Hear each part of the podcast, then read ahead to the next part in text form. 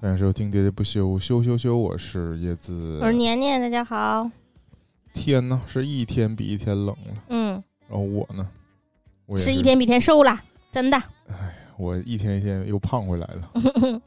嗯，核心问题就是这个。嗯嗯，我不是最近在学习吗？假学习，利用这个上班之余的时间。嗯嗯。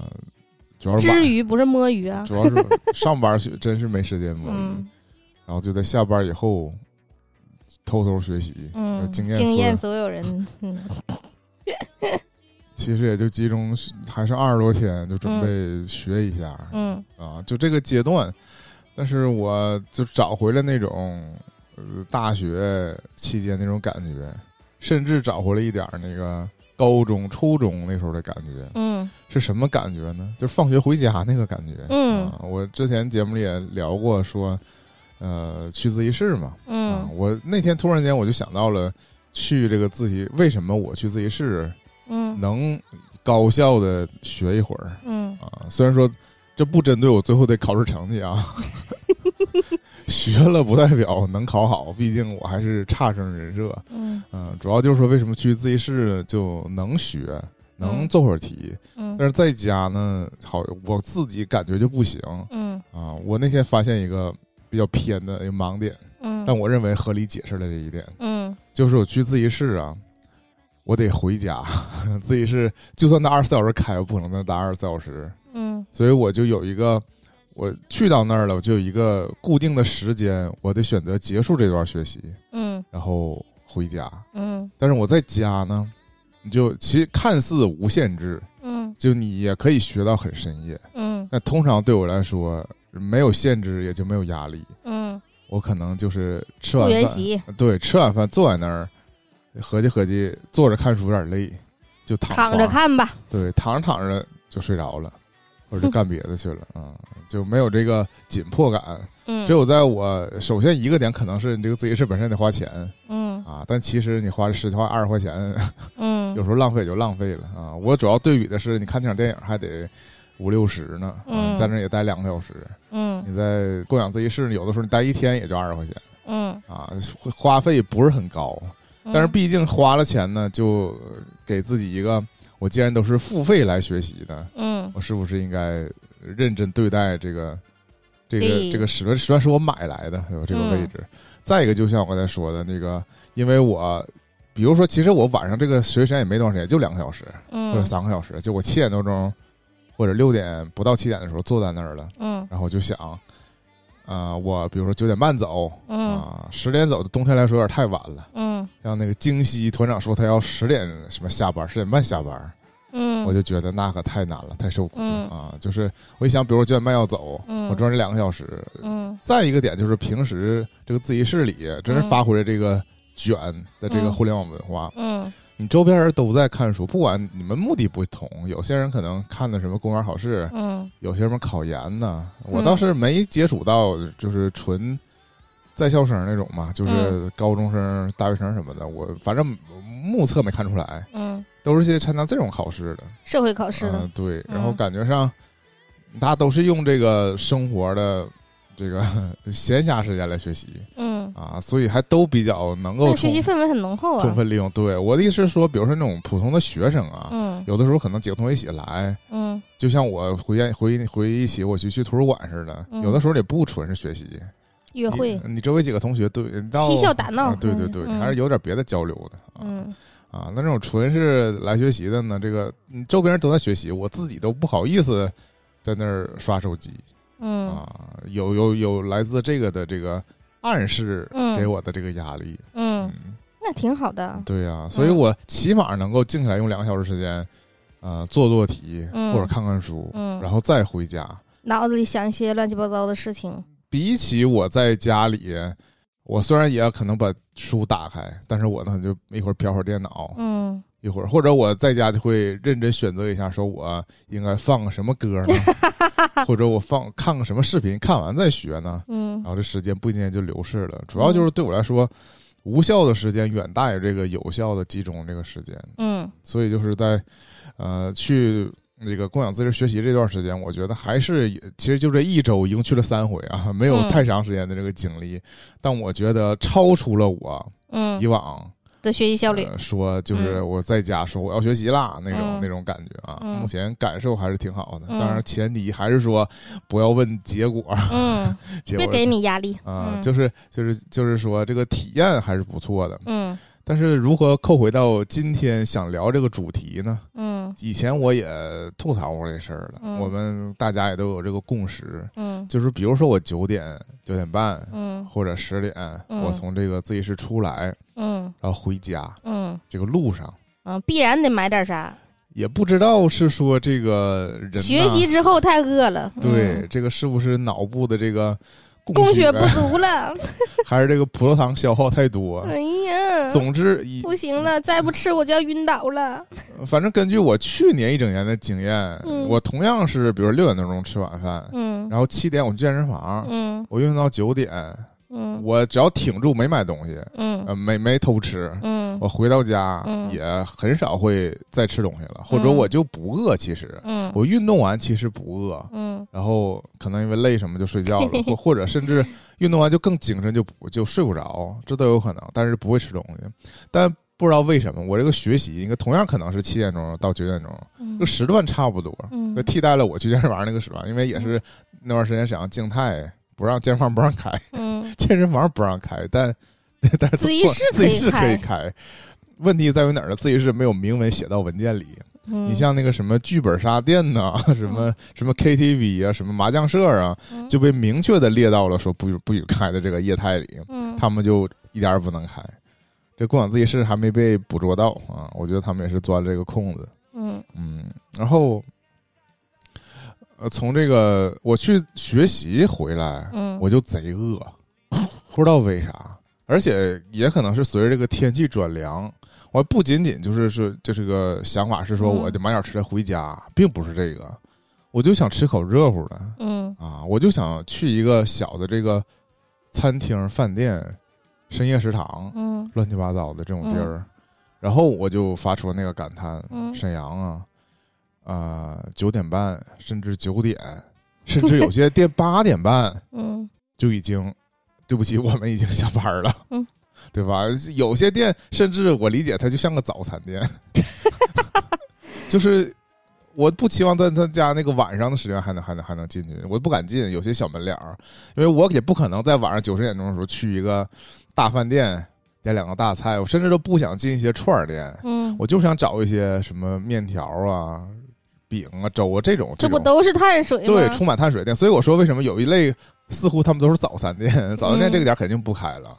然后包子店，啊、对，嗯唯一真是从那个十一到现在这个期间，我去了好几回的一家店，那这暴露出我可能回回都都在路上偷吃，嗯我已经有所克制了。嗯就去了一个重庆小面馆儿啊、嗯啊！其实我去多了之后呢，觉得他家也挺一般的。嗯但我之前其实要过他家外卖嗯，啊，我就觉得还行，就有点儿那味儿，贴近对我嗯那个吃过那小面的那个味道。嗯然后去到他家店里呢，我前几次就有这个体验，就确实是关键词就叫深夜食堂，嗯就是呃，因为东北或者本地的这个作息习习惯，对不？九点钟大部分这个餐厅主要是商业的营业习惯，嗯嗯都关了，该回家也都回家了。像团长。如嗯今他现在有时候九点钟下班，他也不在外边吃，嗯对吧？你这以前他刚开始上班的时候，嗯可能还会选择，就是在这个他不在商业街里上班嘛，嗯可能会吃点夜宵嗯，再回家。嗯，后来也不这么干了，因为我觉得可能也没什么夜宵可吃。对，可选的范围太少了，嗯对，然后我去了，我去了这个面馆呢，出其不意，这面馆还有挺多人，因为这个，面馆写的是他营业到凌晨两点半，嗯这在沈阳来说太少见了。嗯啊，我觉得只有一些那个抻面馆儿，它写的二十四小时营业，嗯，我都不确定他是不是真二十四小时营业真二十四小时，嗯啊。但是那你这是一般都散酒局散了之后嗯，对，遇到的呗，啊肯定得去吃碗面条，专门开给这种嗯，这这种需要呢，是吧？就对酒蒙子，除了那种我真是一一般那种连锁的店，嗯，我感觉都是我我都我现在普遍的选择标准我都比较忐忑，嗯。就是我会先打开大众点评，嗯，我看你大众点评里它的那个营业时间对，啊，因为我我我非常害怕遭遇挫折，我不敢进店去问说你家下班没，还能点不之类的啊，我怕他说不行了啊。有关这个我就有另一个经历了嗯啊，就是也同样有一天，我觉得我不想老吃面条，嗯有一天我就关注到就我家周围的一家饺子，嗯哎，这都是我平时白天不会选择的这个食品。我不知道为啥，真的是我在，特别是降温的时候，嗯晚上回家路上，我就总想吃点，好吃不如饺子吗？嗯，就就反正想吃点这种碳水，嗯嗯，综合起来是这样的。然后这家饺子馆是一个就是回民的店，嗯然后他其实我以前中午的时候去过，就是正常那种，呃，也是有很多喝酒的老哥，嗯就是传统的小饭店。嗯然后招牌写他家是百年老店，嗯，距离百年老店还有九十九呃年，那没那么写，那是一个网红的写法，是吗？嗯他家就写他是百百年老店，但我不确定这个百年究竟怎么从写哪论的？啊？这这第几辈儿了，是吧？嗯反正说他是什么饺子一绝之类的。我晚上我就路过他家窗口，然后我就其实犹豫来犹豫去，就感觉八九点钟他家究竟还开不开？我自己就有点那个心里有问号。嗯但我看里面还有两桌客人，嗯，我觉得既然还有人在吃，所以应该还是正常开。太能做，啊！对，我就鼓起勇气进去了。进去之后，我就一推门一进这个屋里呢，就有那个浓重的那个烟味儿，就是抽烟的味儿。因为剩那两桌都是那种，呃，不知道几点开喝的，反正是喝到了大酒蒙子，对，反正喝到那个点儿了，然后可能酒也没剩啥了，菜也没剩啥了，但是这个一人抽烟一边唠嗑了啊。然后我进去之后，呃这个老板娘大姐就问我几个人，我说一个人。嗯然后她问后厨，她说还有饺子吗？她没问我点啥，嗯他问后厨说还有饺子吗？后厨大哥说没有了，他说没有了，小伙明天再来吧。啊，我就受挫了。嗯首先他也没有给我点别的的机会，他可嗯能默认了一个人晚上九十点钟进到一家饺子馆儿，想吃饺子啊不，太可能点俩菜要个酒，特别是可能我这个造型也嗯不太像专门来一个人喝闷酒的，也喝闷酒不选择这种店，大概是，呃，然后就给我劝退了嘛。我当时的想法非常矛盾，我觉得他这个剧小伙明天早点来吧，我觉得这个邀约邀请，这个客套的让我觉得 有很温暖。呃，第一个是非常温暖，第二是我觉得不符合实际情况。我不可能早来呀，就是我应该也不是说我就内心馋了顿饺子，我今天嗯吃不上，明天还必来嗯这种这种想法嗯啊。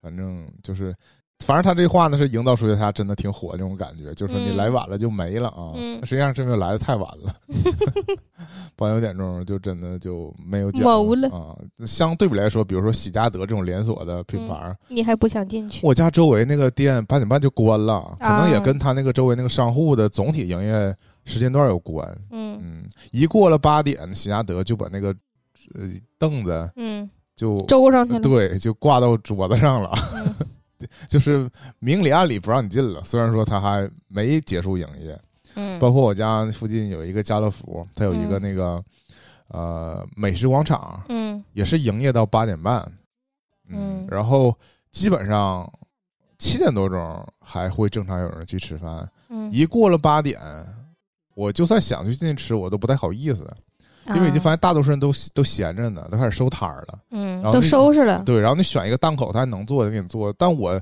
吃的时候我就觉得很很着急，因为我就意识到他们可能还有半小时，他们就全关了。嗯，然后我坐这儿吃呢，就会有那个保洁大姐在你身边逡巡。晃来晃去。对，但其实我后来抓住这个经验，他们一般八点半你还在这儿吃了，他就不收了，啊他，就是第二天再收，嗯，因为它整体这个美食广场要关。然后他第二天早上可以再再统一把这些东西，因为他即使是把这个餐盘收起来，他也不会再刷了，也是第二天再集体处理。对他们到点是一定要下班的。我觉得你自从开始运动之后，你对你家周围，嗯，这些食档晚上的营业时间都已经开始非常了解了。就我原来就非常了解，啊、就偶尔还会去偷吃。我只是根据他们的这营业模式调整了我偷吃的这个一种嗯呃习惯，就是你不能选择八点之后偷吃，嗯你要偷吃就趁早，嗯，说出了金句，你还是蛮克制的嘛不。能太晚偷吃。不，因为我那个还真正认真减肥的时候就不偷吃了嘛、嗯啊。但是我我就但我时刻观察着他们那个营业关店的时间，就夏天的话，会偶尔晚一点吗？呃，感觉上并没有，是吧啊、啊因为我关注一共几个指标，一个是嗯，就是只卖熟食的店，嗯。它不不能堂食，嗯它只是卖一些熟食，那个嗯关的最早，嗯。那大概七点多就感觉就要关了。我也不懂是可能是没有人下班太晚嘛，就是我想买点什么香肠什么，明天吃呀，不给我这个机会呀。它关的最早，其次就像我说的喜家德那种，呃，连锁锁经营的连锁快餐店，他也要你如果去，他应该还会正常接待你，嗯，但他早早就会把那个店里布置的即将打烊那种感觉、嗯啊。这里面如果。如果没有一个客人，我就不进了啊嗯。这反正也是破窗效应。嗯对吧？那你要是都没有人进，也就不进了。嗯就是在那个沈阳上一波宣布要啊静态管理通知发出那一天，嗯，他不是预告第二天要静态吗？嗯之前我们的理解可能是静态就要关闭堂食。嗯我在这个阶段，我做出了一个决定，嗯就是如果未来的一周嗯都不能堂食，嗯我今天一定要偷摸去堂食。然后我就选了一家我之前开在那儿，但我从来没进去过的，也是连锁的一家拌饭店。嗯，啊，它是什么所小木屋还是米村？呃所谓的非遗啊？嗯然后 然后，但我以前没去过，嗯，我那天就去了，我外卖经常点到他俩，嗯，也是啊八点钟左右这个时间段，我就进去，正常我正常就点了一个餐，然后正常吃，当时店里还有不少人，但是服务员表现出那个感觉。我心里想的是，你们明天应该就只有外卖的活了，嗯，对吧？你们不应该担心吗？但是失业，但是服务员想的就是今天几点能下班，因为他们也是说，只要店里没人了，嗯就不一定非得挨到嗯呃结束营业那个点儿，嗯，没有人他们就可以就开提前收拾，嗯，然后也是会提前把这个桌子椅子就收好，嗯然后这时候我像我这种就真的不好意思再进了。嗯如果你已经一半的地方已经收完了，嗯就像那个昨天我跟年年嗯不是想在七晚上七八点钟去买个咖啡吗？嗯，也遭遇了这一点。这咖啡馆也是一个就直接就打烊了。对，一个虽然还有半个小时打烊，嗯。但也是把桌子、椅子啥的嗯。都已经收拾差不多了。嗯。聊了一大圈，回到头就想聊一下这个烟火气嗯。这个话题，嗯，你火气挺大呀，因为有烟。我是这种人，我不反对别人抽烟，嗯。但是真的是这个屋里嗯。只要有一个人抽烟，我就有感受，我嗓子马上就不舒服。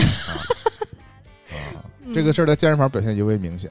啊还有人在健身房，就这么没有公德心，还在健身房的更衣间里。这更衣间儿那运动完了不得来一根烟？连窗户都没有，关键就在这一点。你要是在窗边抽，嗯或者有那种流畅的通风，嗯，没啥问题。专门找密闭空间小角落里抽 它散不出去，啊，是，而且这个烟啊跟那个水汽结合嗯，更难受，更难受，啊你就能感觉那种烟油就像有些人腻腻的感觉，在厕所抽烟，我也是真是非常不能接受。嗯本身你这还猛吸一口，究竟吸进去的是啥呀？本身这个烟味儿就不是特别好闻，你再融合嗯本身那个，如果那个场域本身就有些别的杂味儿，嗯，就更加让人窒息啊。上头。但今天指这个烟火气，不是说抽烟的烟。嗯那说抽烟，就是还是说刚才那个，进到一个小饭店里有这嗯个烟味儿这个事儿。不能是炊烟吗？我我先说这个香烟这事儿，嗯，这有这个烟味儿这事儿，一下就嗯。勾起了这，我感觉这个这种饭店的氛围，嗯，据我来说就被认为是烟火气。已经是童年的记忆了。嗯，现在大部分饭店也不太让抽烟，嗯，或者说，，，，，，，，，，，，，，，，，，，，，，，，，，，，，，，，，，，，，，，，，，，，，，，，，，，，，，，，，，，，，，，，，，，，，，，，，，，，，，，，，，，，，，，，，，，，，，，，，，，，，，，，，，，，，，，，，，，，，，，，，，，，，，，，，，，，，，，，，，，，，，，，，，，，，，，，，，，，，，，，，，，，，，，，，，，，，，，，，，，，，，，，，，，，，，，，，，，，，，，，，，，，，，，，，，，，，，，，，，，，，，，，，，，，，，，，，，，，，，，，，，，，，，，，，，，，，，，，，，，，，，，，，，，，，，，，，，，，，，，，，，，，，，，，，，，，，，，，，，，，，，，，，，，，，，，，，，，呃，成本较低的小餐馆是吗？就是那种一一一看感感觉就是那种卖点假酒。夫妻店儿，不一定是假酒，就是说嗯有那种家庭餐厅的氛围了。嗯。就像你说，就像说来喝酒的人也都是那种嗯，我不敢轻易碰触的大哥们，嗯，或者说一些酒蒙子，但说不嗯。说不太礼貌。我总之就是一些就来这就是为了喝酒的人，然后他嗯可能既喝酒又抽烟，嗯。然后呢一唠唠很长时间嗯。啊，然后菜当然不点几个那种，就是我们刻板印象嘛。嗯，就是这种店，我觉得，反正在我家周我家周边逐渐逐渐啊，嗯饭店都变成那种跟年年家周围差不多。以前吐槽过，就是可能是连锁的，嗯可能是装修精美的，嗯，中央厨房配送的难吃的，对，嗯，好像精致的感觉不是什么现做的。嗯但往往这种店里不会做那种抽烟大哥的，啊，就与之带来的是，它确实这个用餐环境是挺好的，嗯没有那种杂味儿，但是不够 decent，相对比来说，嗯这个餐也没有灵魂。当然，这当中没有什么个实际关联啊，嗯。只是说我这个记忆突然就被带回到以前那种，嗯。真的是小饭店儿。我指这个小饭店儿是说它嗯不是很正规嗯。啊，它可能当然它可能证照齐全，嗯，但是它不是那种商业化运营的，嗯。它就是可能这个这家人他本身就是厨师，嗯。然后可能他的家人就是服务员儿，嗯，就这种餐厅，然后招嗯然后然后定价也比较便宜，嗯。它会吸引这些嗯，嗯走过路过的，对嗯。周围的普通人，或者说嗯。因为呃我你像比如说我父母那那那那一代人，嗯。反正至少他俩嗯。还把觉得去饭店吃个饭，嗯。认为是一个一项一项活动，嗯。而不是日常的选择。嗯。啊。我那天他俩无缘无故趁我没在家出去说吃个饭，我很惊讶，还不像他俩平常干的事儿啊啊，就跟我说还是。私密的约会，跟你有什么啊关系？那确实，然后给我带回来点饺子，果然好吃不如饺子呀。哎呀，还是什么驴肉馅儿的饺子嗯啊，反正我体会可能去那家回民饺子馆。啊，不是回民饺子馆，就是旁边开了一家驴肉饺子，专门去的。但就是说这个、嗯那种老式的小饭店的这个记忆，嗯由于很不正规的这个嗯充满了这个香烟味儿，嗯给我拽回去了，嗯是这种。嗯，我想说，就是虽然你说的这是一个刻板印象哈，嗯就是，呃，在店里头喝大酒，呃，瞎聊天儿的这些，呃，大哥们给你带来这个烟火气的印象哈，但实际上我也必须 diss 他们一下哈，就是在那儿吹牛逼呢。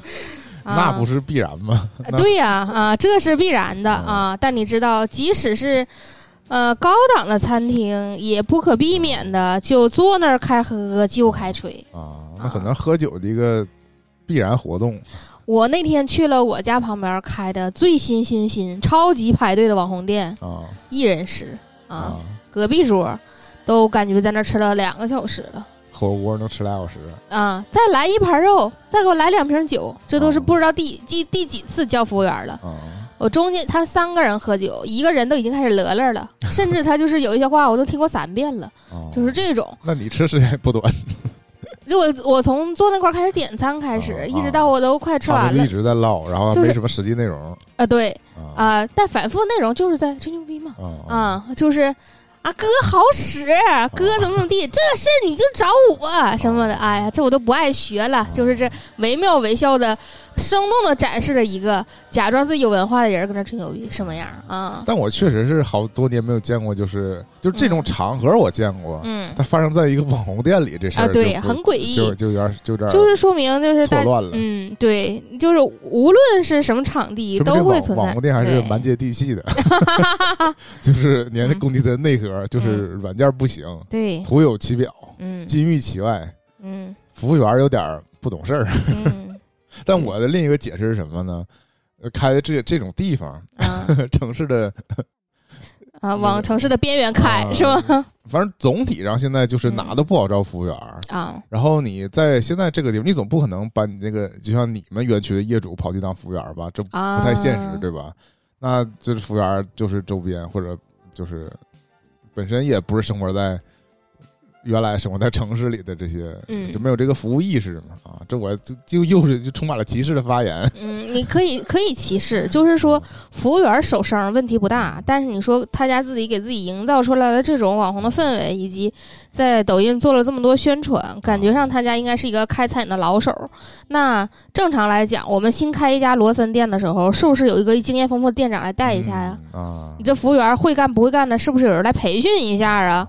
你这不能全是你开一个模拟经营的这个游戏，你不是都有一个成手带俩新手吗？那这个哪能满店都是新手啊？那你知道这这个这家网红火锅店的这个口碑啊，嗯从最开始的狂吹狂狂排队，但不排除是营销，嗯。到后来就是大家说他是抄袭，嗯，他是什么这这这这种负面评价就来了啊。嗯但总体上我觉得嗯，能吃就行，能吃就行。他。总比隔壁原来有一家跟他本身就。比较同款的火锅店，嗯。但是团长从来嗯，从从从在这住开始就 diss 他家，每次经过他家嗯。必问一句：为啥他家还不黄？对，就站着啊。那啥不那啥，嗯。这么好的地理位置，人家可能是自己的门脸儿啊，是，对，但是也嗯。干不过拌饭，因为一楼都租给拌饭了。嗯。但是说回拌饭的价位呀、嗯。反正可能是我点错了，嗯。我不熟悉这个嗯拌饭店点菜的模式。嗯我点了一个饭，嗯就就是一个拌饭，这没什么可争议的。嗯又点了一个呃菜嗯啊，但我后来意识到，其实这个菜呀，就是所谓的正确点，因为我我也是一人食嘛，一人啊吃饭。通常你点一个菜，嗯，然后就会单点一个米饭嘛，对，这米饭是无限续嘛。他啊也说出来，这个米饭是无限续，然后小菜也可以续。嗯通常吃法就是你点一个这个主菜，嗯，然后你点一个白米饭，嗯。然后这就是这样的花费，就是嗯正常符合一人消费，而且不算太贵。嗯，但我因为同时点了这个拌饭，因为拌两人饭份的，嗯。其实相当于是两个，就是这个价位就感觉上就像两个人吃饭了。我觉得啊，为什么它这么贵，还有这么多人来吃呢？嗯，后来我想想，是我点的方法有点过于粗暴了。嗯。我相当于一个人点了一个双人套餐，嗯只是少吃了米饭而已。嗯而且我拿这个石锅没法去添饭了，嗯 有点不太正常。后来为了呃回本 吃了点小菜。嗯 通常辣白菜我也不会主动去添的，嗯，那都是小插曲。但这种饭店就没有那种就是灵魂嘛嗯啊，像以前我们攻击过那种预制嗯预制菜。对中央厨房改不了配料，是吧啊？那个酱都是袋儿装的，就给你腾一下，是的，嗯但是我有另外一个、嗯呃相反的感觉，嗯。呃，这个话题差的比较远哈。嗯。比如说我们去日本那一回，嗯我们也是争取吃了很多样儿嗯，啊，但是不乏连锁餐厅但，其实基本上我们去那些几乎都属于，国际连锁。就，是就算不是连锁，它也是那种快餐店。嗯对，即对，即使是一家拌饭，也是像现在姐姐家那种，嗯。它是一个快餐店，它也是嗯。标准化的嗯。出餐。嗯。就我们因为可能语言的关系，也没法去到那种真正的类似像那种小饭店，家庭式的，嗯，对。但可能日本本身也比较缺少那种呃家庭式的，也不少。你看那个，嗯 那个综艺节目孤独美食家对，没少吃啊。那你可能在东京、大阪这种地儿不太好找。我们毕竟还在商业街、旅游区里对对对，转悠，没有嗯转悠到他们的居民区啊。嗯那他们的普通人应该还是回家吃饭的多，嗯啊出外面主要是喝酒，啊，我们又没怎么喝酒，嗯，嗯，行吧，下次我们去狂喝一下。嗯找一些在地的小店儿，嗯，找一些在地的朋友。嗯啊，去他家喝，嗯，说回来哈，刚才椰子说这个连锁，其实我有一个，就是还不太那个跟椰子这个举的例子一样的，嗯就是我家楼下呢有一家炖牛肉的店，嗯我们不是一起去过吗？嗯那家那一家炖牛肉店，他家可能是做法的缘故，导致他家的店。就是加盟店特别多，可能是授他是授权加盟，就传授你给你这个炖牛肉的方法。主要还有很多类似，但是名字比较蹭的啊，对，也也会也会有这样。分不太清谁家是真正的。他家自己家墙上贴了哦呢，大概三十多家店是这样的连锁。啊，这个连锁就是它是每一家店的门脸都非常的小，然后哦装潢可能有一些稍微的一致性，但是它其实也不拘泥于说一定要装成一样的，哦，主要是牌子起的名儿嗯啊，呃呃，差不多是一样的这种。然后这家店其实就很有烟火气，嗯也是因为，嗯，像椰子说的，就是即使是你去了那家拌饭的店，你也不好意思是往那石锅里头再添饭这种啊。啊但是你去这家炖牛肉店，他家小菜随便吃的，嗯，米饭随便添的，汤也可以再加，就是肉不是行。对肉你是花钱购买的，嗯然后也会呃出售一些固定价位的小围碟嗯就这种什么一个粉肠怎么怎么样，我真的在里面见到过有人在喝啤酒，嗯。啊，就是嗯也是另外一种连锁形式啊嗯，但是他这个店里头也一好像是某种程度上继承了那种既好吃，但它菜色太少了，啊下酒菜少啊。我是发现了，要盘花生米，我我是我是因为真的我很喜欢吃碳水嘛，我很喜欢哦吃米饭，然后我尤其喜欢汤泡饭，嗯，所以我经常去他家。然后牛肉呢，其实我不怎么吃，但是他家炖牛肉我能嚼得烂那你，可以以要个小碗牛肉，哦是啊，每次都是啊半斤半肉小份儿。嗯这样。然后我是确实是很喜欢他家的这个口味，所以我会经常去。嗯然后让我发现里面这个男性占比，我觉得已经突破百分之七十了。对，嗯，其实这个炖肉店呢，啊。就适合开在那个自选麻辣烫边上，平衡一下这个性别，因为在那个自选麻辣档口应该挨着是对？自选麻辣烫里就是反过来的比例。啊，对，男性占比非常低，啊，几乎没有。嗯 对，全是女生。或者是基本上男孩都是陪女孩去吃，就是、嗯就是我有时候自己去，我发现只有我一桌是只有我男的，对我，那我也勾一下我这童年回忆哈，嗯。就是我在我那个古早的一个住处，嗯。在楼下有一家原来在沈阳很知名的叫恒信坛肉的馆儿，啊，嗯，它实际上炖的是猪肉嘛。他家的特点呢，主要是菜单是书法，是吗？就是挂在墙上的是菜、啊。是菜名，那个菜的名还是老板写的，可能是、嗯嗯，啊，或者是大我已经很厨写的。我已经很久没去了。啊，很久很久很久不，存在了，已经这个谋了是吧？啊？对，嗯，我那还想去呢，是就无嗯。了。就是某一阶段这个炖的红红烧五花的这种。口味的，他们叫坛肉吧，我也不知道这个坛主要坛在哪，甚至它大份小份差别在哪。就是它是在坛子里做的，啊所以叫坛儿肉。啊！是我也就是但我的理解，我也分不清它跟普通红烧肉有啥区别。，对啊，对我来说呢，因为有些地方就是上那个坛儿，你知道我很就是，你知道那个我要是跟家里人去吃饭，如果我要一份坛肉，其实很古怪的，因为这个就是大哥喜欢吃的东西。但我不是暴露了我其实就是大哥吗？我就是爱吃汤泡饭，我这就是个坛肉，那不比我们去那个什么小南国点一个嗯。啊好几十的 红烧肉。嗯。嗯，好吃吗？好吃啊，对呀、我我一个就是爱嗯。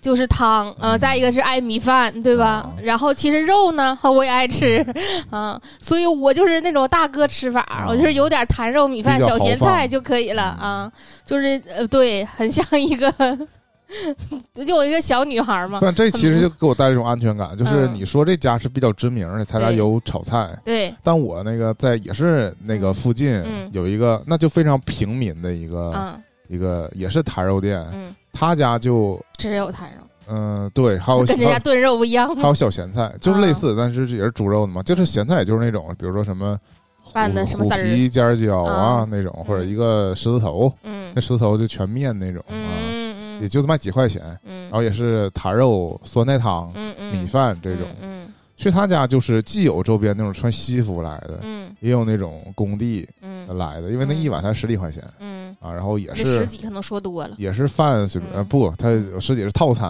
啊啊啊，就是有肉有啊酸菜汤有啊米饭，嗯当其中其中这个呃饭和酸菜汤都随便填嗯啊，就是你那个因为这个猪肉本身这个造价还是低于这个炖牛肉的，嗯嗯，所以十几块钱其实挺便宜了。嗯就而且是现在，不是说那个在啊，当年肯定更便宜，当年应该真的不可能就十块钱上下吧嗯。对，嗯啊，然后我就印象当中，我去吃那个坛肉，小份五块，大份八块嘛，有这个印象。嗯，那是曾经。现在我买买个焖的都十块钱，那肉更更更不用提了啊。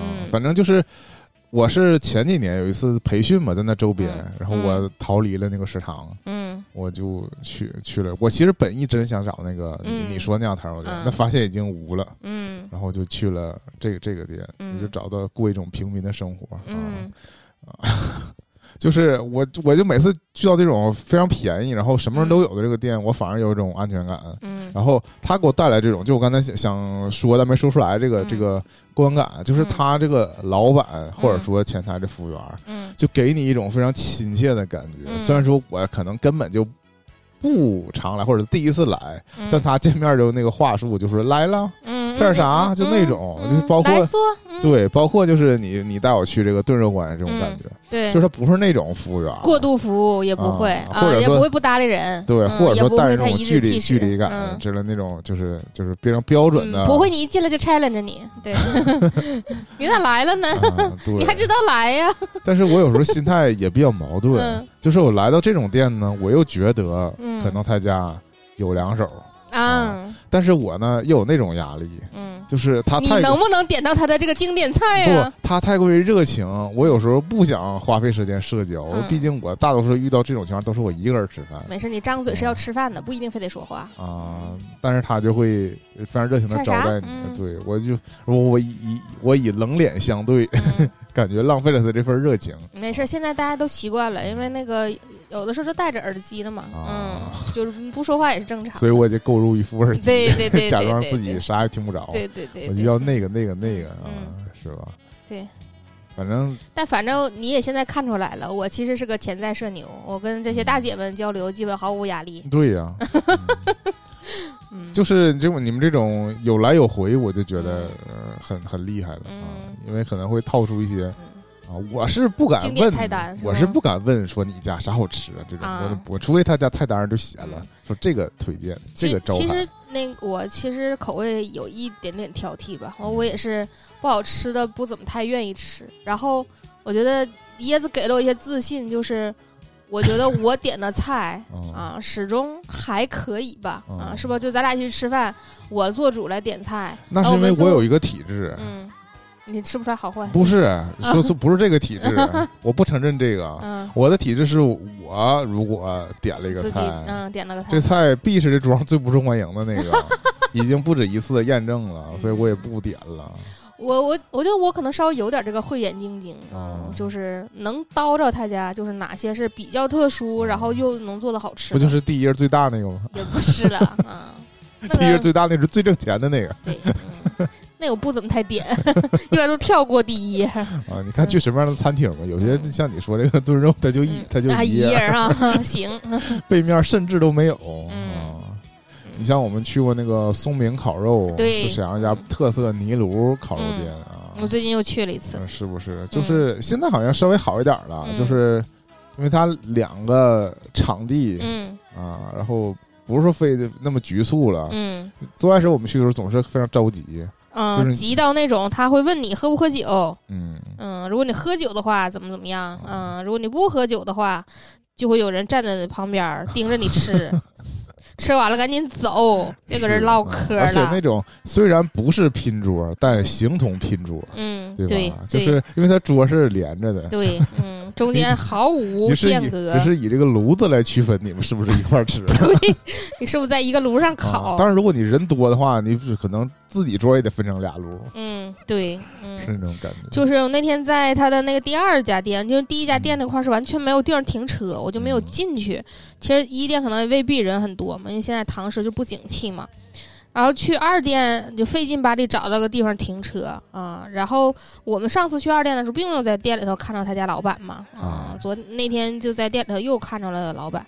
老板一进屋就开始叽叽喳喳，嗯，非常的明显啊，老板就是个控制欲很强的大姐，啊，去了之后就必须刷自己的存在感，嗯，那这也是一些非常出圈的饭店必备的特质，嗯，就是这老板得非常的霸道，嗯，非常的抢戏，他替你决定一切，嗯，啊，甚至还得标榜一下脾气不好，嗯，啊，没有耐心，嗯。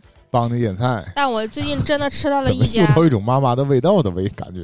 对，对我最近真的吃到了一家，嗯这家店绝了，绝对的烟火气，啊妈妈的厨房啊，霸道的老板 啊啊，没有菜谱，啊！没有菜谱啊。今天有啥吃啥啊啊。这是一种营销的方式吗？他问你，就是比如说你有什么不吃的没啊啊？你几个人吃饭？今天买的菜买着啥了，就给你做啥了是丹东空运的，主要是还海鲜为主啊啊。问你几个人嘛，对吧？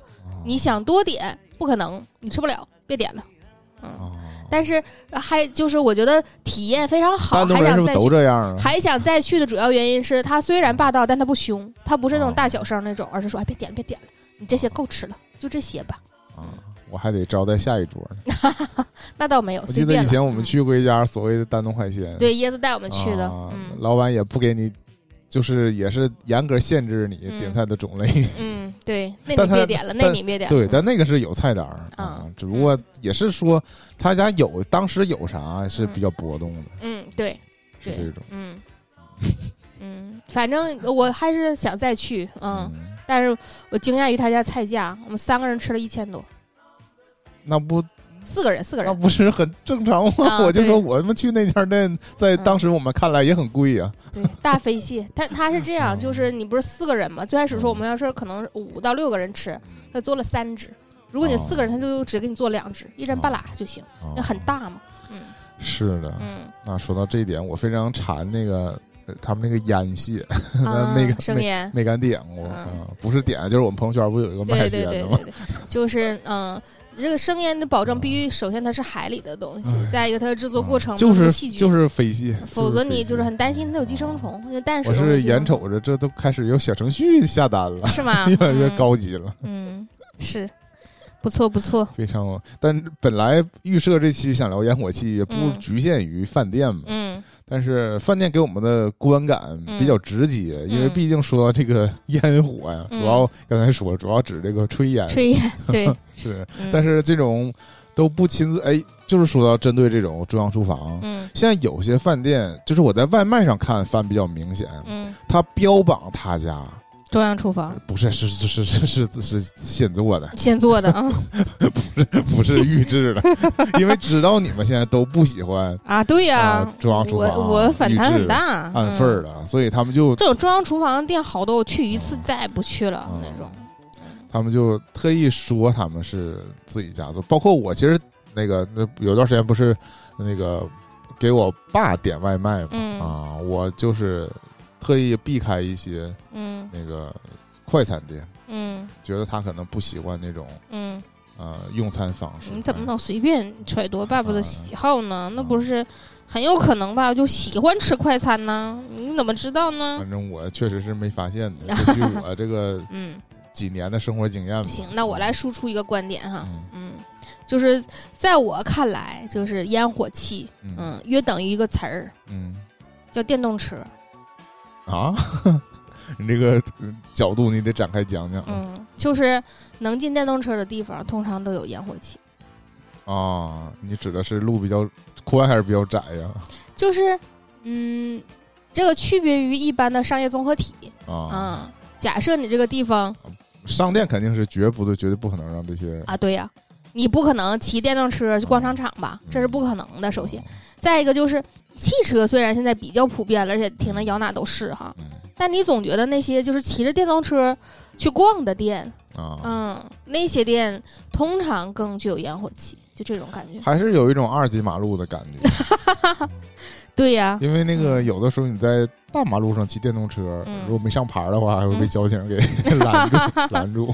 嗯，你可以在就是回头品一品，这是我哦之前的一个小小结论。嗯、哦嗯，你正好聊这个话题，我就给拿出来了。行，那我得注意观察一下，因为嗯那个经常年年会说一些话，我是在事后才观察到这些呃 这些这个规律的啊啊。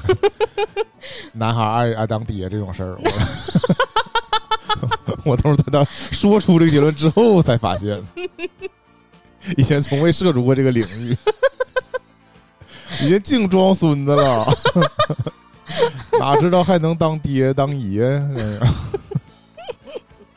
啊。嗯嗯。啊！但是我对烟火气，首先一个粗浅理解啊，刚才不是说到饭店嘛，嗯。我们得把它前置一个环节。嗯，呃，最常提到的一个举例就是菜市场，对。对，吧？我经常在这个各种电影里，嗯。如果他想表现说这个生活气息、嗯，烟火气、平民感，嗯就是什么呢？就是这个主角啊，嗯。去菜场的时候，这些摊主嗯。都跟他打招呼，嗯。然后他也不用认真选菜，嗯，他就说这就来个点这个对对对，嗯来点然后个。通常呢，这些我也不知道是不是故意套近乎，反正就说，哎呀，就打听一下家里人儿，嗯。你爸怎么怎么样啊？嗯，或者你奶奶怎么怎么样啊？就这种推进一下剧情，啊，嗯。这咱一般都闲聊，嗯。然后这东西歘啥就拎走了，就表现出这个嗯。生活感嘛。我能嗯想到，比比如说像那个《不能说秘密》里都有这种环，节，嗯。就是周杰伦逛菜市场嗯。也是这待遇嗯。啊，就给他给他酒鬼老爸嗯，买菜嘛，是吧？当然嗯。也可能是头文字 D 啊，这不一 定，反正就给我这个感觉。然后他家是卖豆腐的，嗯，包括那个，其实我们本地的一些电影里也常见这个情节，嗯，但是我就又发发自内心嘛，就结合我自己的生活环境嗯没这事儿，啊，对，即使是我以前小的时候，嗯。真正有那种常逛那种，哪怕是露天儿的，或者是固定的，后来不都进那个大厅嘛，嗯，就是那种集中式的农贸市场。嗯。啊，我们买菜也也是比就是用话说比较先进的，嗯，就是一个一个摊主，大家都是专心营业，嗯，并不认识谁。我觉得分人啊分人，嗯，啊就我很分人，是我家本身都不是那种 social 型的对，啊嗯，他就不会跟摊主你很少陪同妈妈去买菜吧？啊，？不是，就是我家里人，我妈买菜也嗯，也不跟别人搜手是吧？对对嗯。对，我妈经常跟人搜手，啊啊所以你们就会养成，就是不是嗯体会到那种哦，我知道他有固定愿意去买，熟络的这个对，老板，就是现在家楼下这个肯定不行了，它是一哦。个就是有点像商超这种类型的。嗯贩售嘛，像原来都是每摊儿个都是的那种那个嗯，这现在是每个都是营业员儿，都是上班儿呢。我在我的上上一个住所，嗯嗯，那个那个地方住的时候，就家旁边有一个大型综合农贸市场。嗯这个农贸市场呢，既卖菜也卖肉，嗯，他买菜会有固定的，就是觉得这家不错，呃，然后买肉呢，那家的肉不错，这样就虽然档口很多，但是总会就是买买买就买出经验来。嗯，然后有的时候还会提一些特殊要求，比如说他想做某种特殊的菜，然后让人家单独给爆一点厚的牛肉片儿之类的啊。这都是我后来嗯通过看视频才知道的一个经验，就是说你想做啥菜 对，买什么肉，对，你直接问那个卖肉的就行了。嗯啊，对，嗯，这种就是我都真实经历过，哦嗯，然后。我自己的真实经历呢，最近一次我去菜市场，我去师傅家吃饭，然后我就哦带了海鲜，然后我去海鲜市场去购物的时候，我嗯真实的发挥了我这个社牛的这个功能哈，嗯我我自己慧眼如炬，看上了那个大闸蟹啊，嗯啊，然后大闸蟹真的很好，很大，非常好，一颠也很重，然后卖的也不贵，就是它我去的那时间点儿。就是它可能有点微微要下市了，就是它一般不是都很很早就开行嘛？嗯，那我已经去的时候已经临近中午了，嗯，然后县城阳澄湖给你拉来的，嗯，对，嗯，差不多，啊非常大一个那种。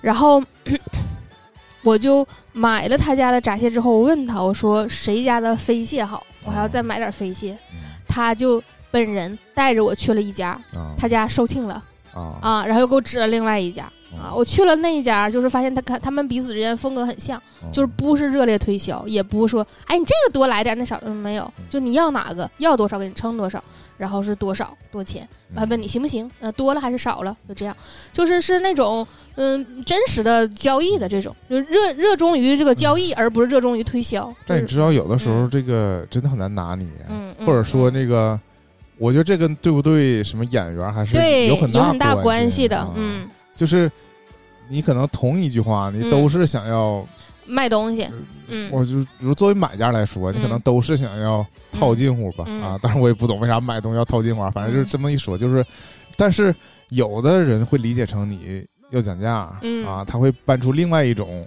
嗯。那个对待你的模式什么之类的，嗯。反正就是就是不太一样。那有嗯些人就会真诚的跟你唠嘛，嗯。啊，，但你发现扫码支付之后，就开始没有什么讨价还价的空间。硬淘也是可以的，你们只要就是我说一个数，嗯，但很巧合，我这两家购买的时候都稍微给我抹了个零。啊嗯，就是我怎么说，嗯。就是你说讨价还价这事儿吧，嗯。我我能理解，就是说他少，对嗯。少了一个这个借口，嗯就是哎呀，我没有零钱，嗯我零钱没有差那几毛，他就抹零。嗯。以前可以物理抹零，嗯。但现在可能你因为都知道你支付几个小数点都能支付成功，嗯，三个不行啊，所以除非他对他主动说那可以抹零，你才嗯好意思抹零，不然你也没法物理抹零嘛。但是，嗯，这个讲价，有些人的讲价不是在这个。是真正在定价的时候就讨价还价了，嗯嗯说这个能不能便宜点？那个那个，呃他说十块，你说五块之类的。在这个 确定交易价格的时候，嗯就这个讲价还是能讲的只不过我没有这个习惯而已。啊那我都就被讲，啊就怎么说？就是我不说，我都临近中午去了嘛。啊这个啊，都卖多钱？现在给多钱给你？啊也可能是一种他嗯一种那个销售手段吧。但反正生鲜本身也有这个嗯一天当中的波动，嗯或者他想收摊儿，嗯。啊，十一期间，嗯。对，或者是说你说他嗯。在卖的下午再接着卖，万一这东西死了呢？对呀对吧？这价可能对嗯，一下就暴跌，嗯。不如就趁活着都给卖出去，对，嗯嗯，有这个差别。嗯。呃，我想说，那可能还是这是一种攻击哈，嗯。儿子本来就像妈，是不是？嗯啊，就是我小的时候跟他们嗯。去这个菜市场，嗯。我也留意到，就是他们生活习惯可能跟我也差不多，就是嗯。其实在这个方面不是特别走心，嗯。就是包括你可能说我吃不出来这东西嗯，好坏呀，嗯。这个品质上究不是竟你不是说你吃不出好坏，吃不出好吃不好吃啊？好吃不好吃，有一个不就嗯。取决于嗯。这个东西买来的嗯。好不好嘛？因为 如果你相对来说都是一个人做的话，那它的呃 根据实验，嗯 它的差别不就来自于这个食材的好不好？嗯但是这也是我父亲攻击我母亲的一个点，嗯，好多人做糟践了，对，嗯或者说他买菜这个挑的方法嗯，就是不怎么挑，比较朴素呗，嗯就是随便拿。嗯，所以也我们就是我体会就是没有什么固定，就即使是在一个菜市场，嗯也不会说认准了某一家，或者说根据经验嗯觉得某一家好，嗯然后就去他家买，而不去别人家。嗯我感觉他们都是随机的挑选。嗯但我实际上就我刚才说我发挥摄影的点是嗯我让其中一个摊主帮我嗯推荐另外一家，哦因为我自己。首先，那家那海鲜市场我是第一次去，虽然我不是嗯第一次路过，而且就是他们经常在那儿买。嗯我本人没有我固定要买的摊位，而且我没有验证嘛，我嗯不得说是买回来，你看这家究竟好不好？嗯下次你是去他家还是不去他家嘛？然后我只能说凭我的眼睛去看，我已经看了很多，然后挑了一家。我就是再次筛选的话，我觉得我没有那个那么好的运气，说再挑着一家啊好一点的，是让他来推荐嘛。嗯起码就这样，他不会推荐很差的，可能就是很中等吧，不至于太好抢他家生意，推荐的就是同一家，只是嗯两不同的摊位啊。也有可能。对呀、嗯，就还是有那个彼此之间比较熟悉的嘛，大家这个气质相投的就会互相推荐。就像你跟卖菜的人说，你给我推荐一个买肉的，嗯，他也不能给你推荐特别差的吧，我就想到了我在电脑城，我对这事儿非常忐忑，嗯因为嗯，他们就是互相串货，串货，啊。对，但其实未这当中未必有什么好坏之分。对你知道数码产品本身它只有那个要价黑不黑这个关系。当年对就这些东西都是嗯黑幕，对吧？都不是公开价格。嗯，特别是他们，我觉得最神奇的是他们都有一个当天及时的价目表嗯。啊。就说你今天想买啥，嗯。他会翻开那个表看一眼，说嗯。今天这多钱，嗯，这种都是行价，对呀、都是都是实价，嗯，他都是 比买供需。供需关系都啊是波动的嘛、我感觉就跟买期货似的，当时嗯。都不是现货没来那些价儿，嗯、啊，就当天公布一个价格嗯。排价，嗯，排价，今日金价，嗯，然后就是那种我就很恐惧，说嗯，就是我我问某一家，然后这家他其实没有，嗯。然后他就一个电话嗯。就到啥啥啥有吗？对，就串货嘛，嗯。就然后另外一家就送来，嗯。这种感觉啊，嗯，但我觉得嗯这个就分销模式不嗯。也挺好的吗？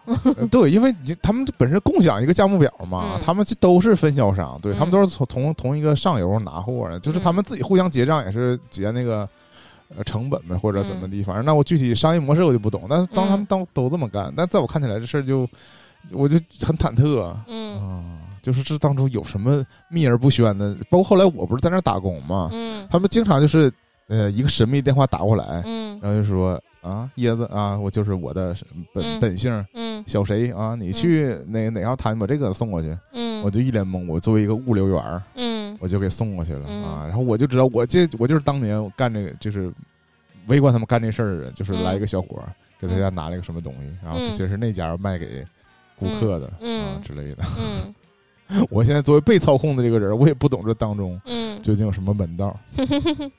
嗯是啊，那这嗯就是你刚才说逛菜市场这个经验，嗯我就特别像以前进到这种批发类市场，嗯，都是这样。就你进去之后，大家卖的东西都很同质化对，啊，嗯，而且都比较基础。虾、虾爬子，但是你但是你嗯不是这个业内，你也不懂究竟谁家究竟好不好？对嗯啊，就是嗯其实后来是真的是有淘宝店之后，嗯极大缓解了我这个困扰。嗯，就是因为不管这，当然现在又进入另一个阶段了，就是嗯。淘宝的，货不对版。就是评价上也、嗯。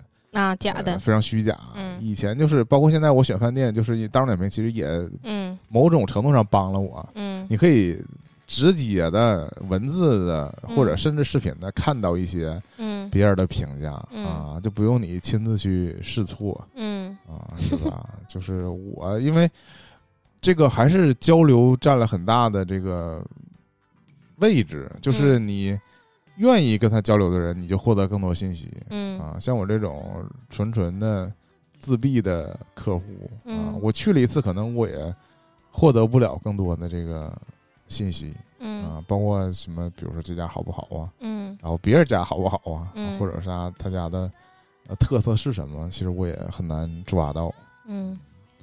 就是这种。嗯。那说到这个，嗯。呃，再一个就是那种传统市场是吧？我嗯。就不是菜市场了，就是现在可能叫夜市儿。嗯。我是觉得现在的这个夜市，嗯，呃，也已经消失了那种烟火气了。它凋零了，嗯，就是因为以前这种夜市是自发的对。啊，是嗯。各显其能的，对，嗯。是我会做啥我就做啥，嗯。或者说我掌握了一门技术，嗯。我就要在这上呃发挥它，嗯，然后卖一些我真的会做的，或者我做的比较好吃，嗯。我敢拿出来卖给大家嗯。吃。嗯。啊，是这种摊位，嗯，或者说这种摊位才能活得下去。对。现在的这个夜市儿，准入门槛非常高，就是嗯。人都是本地人，但是这个东西可是全国各地都有，嗯。就这一点上我就嗯，产生了。并不吸引人，他们啊并没有整明白这事儿，就是你逛了沈阳，你也嗯同时就可以感觉上你是逛了什么长沙呀、嗯北京啊、嗯，什么台湾呐、嗯各种地儿那没有大肠包小肠，嗯 也是有的，棺材板什么的，什么猪血糕什么的。但是有长沙臭豆腐和嗯老北京 爆肚，嗯，这发音很灵性啊，哎呀，咱就是说，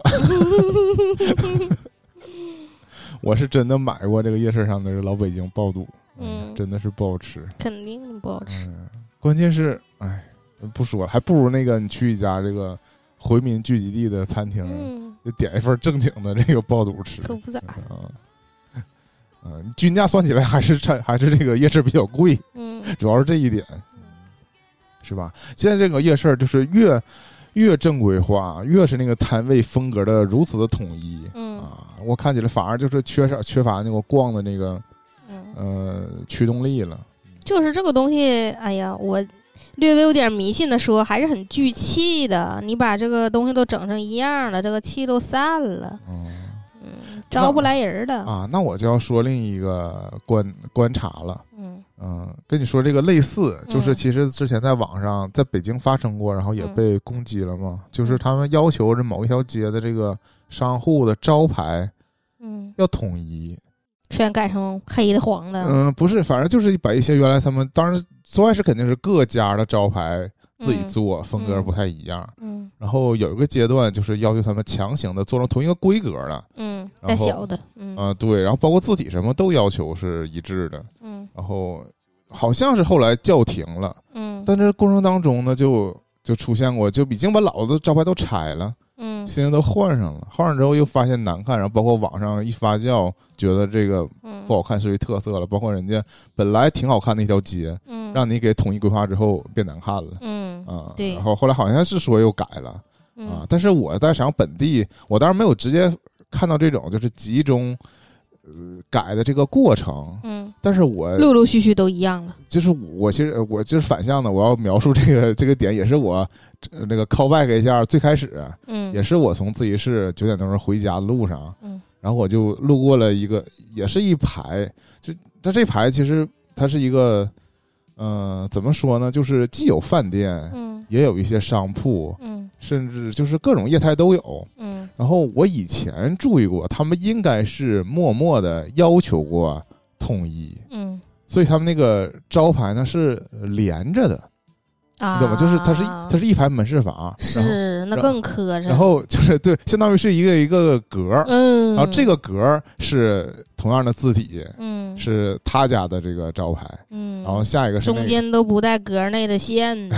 哎呦我的妈呀！啊、是那种谁看这排版不闹心呢？也是偷摸改的，虽然说我不知道是不是真的影绝对影响说，呃这个店的这个流量哈，但反而看起来呢，就确实不是，不是很美观，就是感觉很土，说实话对，啊，不如那种各家各样那种。你虽然说有的难看，有的好看。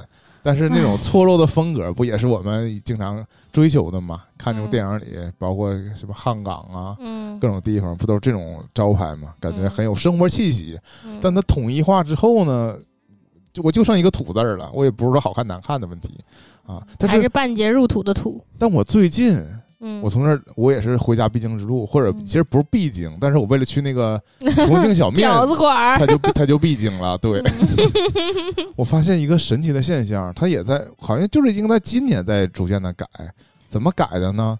它那个框儿应该是没动，但它那个字儿，呃，发生了一轮替换。这个替换的神奇的角度是我仔细观察了一下，每家店现在用的字体不一样，就是哎呀，那你知道非常神奇是什么？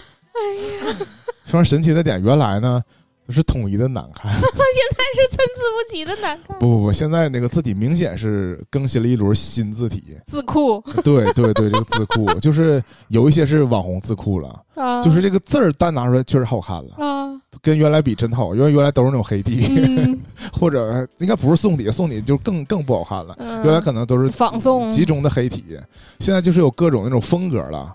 啊。啊，但但你知道有有什么神奇的点呢？就嗯有些店铺嗯那个名儿嗯，缺字儿，这字库没覆盖到，我怀疑我怀疑就是或者说没做好，嗯他也缺少一些关键字儿。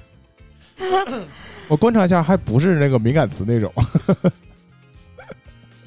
但就很逗。就像有的时候我们看一些那个有一些那个字幕组、嗯做那个字幕，就是他他要他要做一些花体字，嗯，但有些字儿确实不在这个字库里，对吧？他就是那个 用哎呀，我的妈呀这个难受啊！原始默认的那个宋体了啊，就很突兀，是吧？但是我觉得这些店还没换好这个字儿，应该还是会呃，换上，换成那个字儿的嗯。但我不知道这是一种什么新的文件精神啊，嗯就是让他们呃在统一之中还要追求一下各店自己的风格。啊嗯，我不得不说，比原来全统一的时候稍微好看一点点点，看一点点嗯啊，在整齐的同时又保证不同的风格。嗯啊，但我又想到，是不是因为以前这个字体侵权了呢？就是现在不是比较强调这个知识产权吗？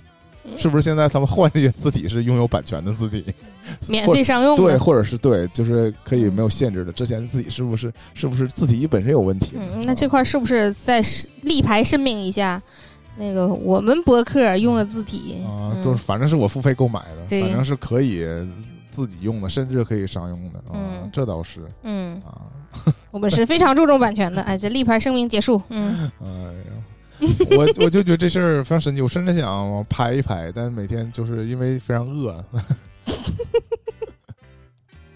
我因为它是逐渐一，我最开始是觉得啊，难道这一排店都黄了吗？因为它是先把字儿都抠了嗯啊，我觉得因为底还在开业，但上面字儿没有了，嗯我是觉得有点诡异。嗯后来发现字儿都换了，嗯，然后换了之后，我觉得这样，你下次呢，就是你给自己预设一个人设，完了你理直气壮的去拍，啊你把自己就是。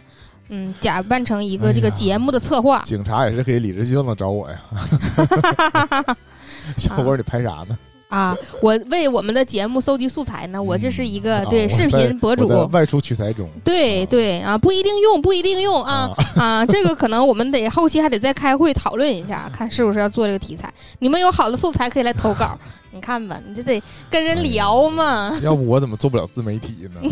还是回顾回归到嘴笨这个环节了。嗯，你嘴笨，嗯我们的听众信吗？哎嗯。呀，行吧，但是我不知道有没有传达出我对这个烟火气的一种，呃，记忆吧，是来自远古的记忆。嗯。最近我是真的觉得这个烟火气这个东西烧到你了，啊，不是，它就变成了一个记忆了，或者说嗯我再次遇到它，总是勾起一些说是这是嗯。记忆中的感觉。这样我建议你买一个电动车，然后呢，然后停哪呀？就体会一下烟火气嘛。嗯我啊，我不是自夸，我觉得我是我们几个人当中，骑电动车骑最好的，嗯不是是最呃细心观察生活中这种小变化的。对嗯小小小小事件小发生，嗯或者说主动接近这些 团长要远离的人的人。嗯 虽然说我不吱声，我年年的风格有两个差别，年年是呃遇到人会主动跟他们 产生交流的。嗯，也不一定啊分心情啊，当然也是跟这个人本身你愿不愿意接触他有关。啊、，对，但我因为对这些所有人都是一视同仁的冷冷眼旁观嘛嗯啊。我另外一个常观察的就是我家周边真的有两个那种呃流浪人士，嗯啊，就是我这个事儿，我以前我不知道我表达没表达过，我我非常诧异。那我嗯因为我不会跟他们打招呼，所以我从来没有真正问过他们。嗯我只在临近冬天的时候嗯，见过他们，然后穿的就巨多嗯臃肿，呃，但对，但是衣服都是破的那种嘛，嗯就是你感觉我就是你看到他们，我就会想到说，那他们这冬天咋过呀？嗯，但我来年还是会看见他们。那你 夏天呢？夏天我就就很少会看见他们了，嗯。对。然后这个男的就留着大胡子，嗯，而且随着住，因为我好几年前就见过他了，嗯。我在这住也住了十来年了嘛，嗯。啊、反正他就是逐年的变白，白胡子白头发，就是岁数也在不断的变老，那还依旧保持这种生活风格，不知道哪来的，就是关键。嗯，另外呢，就后来在后期近几年，我又看到一个女的，嗯。这女的经常我会在那个银行的嗯二十四小时 ATM，有些那 ATM 不是它有个有个有个门儿，有有个小厅吗？嗯，它就会躺，取款，她就会躺在里边儿睡觉。我不知道它是会睡，真的会睡到深夜，就是一晚上在那儿过夜吗？反正我有的时候我就会看见寄宿在这个自助取款厅里，啊对，对但有时候它会消失，也可能是被被那种被驱逐了呃收容，主要是不是、啊 不是驱逐，就是啊，对还是有人，我也听过这种事儿，就是是有人管这些人的，嗯但是他们不愿意住在那个里边儿嗯啊，不愿意在那收留他们那个场所待着，嗯，就是就是宁可出来瞎溜达，然后感，受这个自由然，后捡东西但是我就是神奇的就在于说，我每年都能在这个时节，就是天气逐渐变冷的时候遇见他们他们也不是说在那儿就是可能就之前流动到别的地方，到天冷的时候到你家附近了。啊。对，那这嗯我家这儿比较暖和啊。嗯，一般这个不应该这个季节就该往南方走了吗？嗯，就是我的意思是，他们也不是，我也没看到他们在乞讨，他们也不乞讨嗯啊。但我总能在晚上看见他们，嗯 这事儿也也是我多年不解谜团，也是我观察生活当中现在一个永恒的谜题啊嗯。，现在抢纸壳子也抢不过这院里的阿姨们了。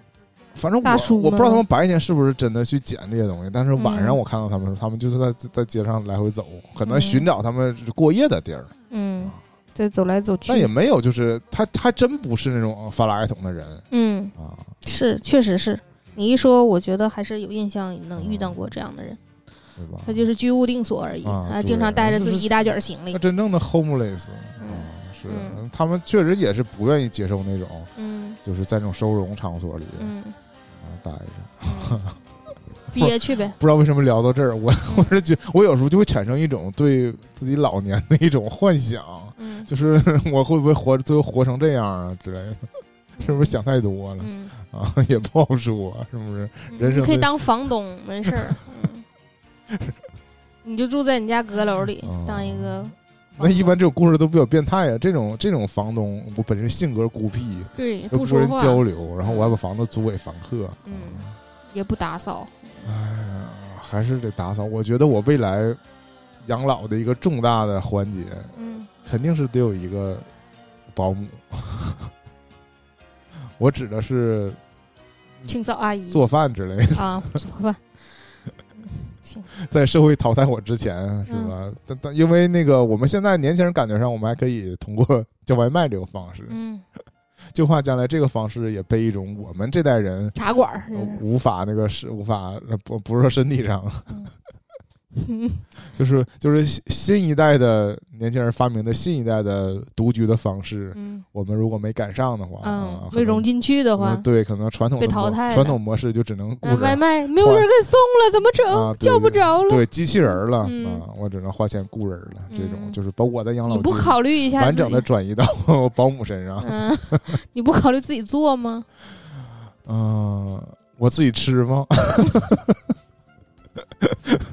也也可以啊，不也不能这么完全贬低我自己的厨艺，是吗？养活我自己还是你是心灵手巧的人，嗯，你趁你现在行动能力健全的话，学一学吧。哎呀，那主要你如果纯是随自己的心意，可能就真成天碳水了，嗯啊，是吧？就是能做过学点烙饼啥，能做过主食已经很了不起了。有啥焖个大米饭咋的？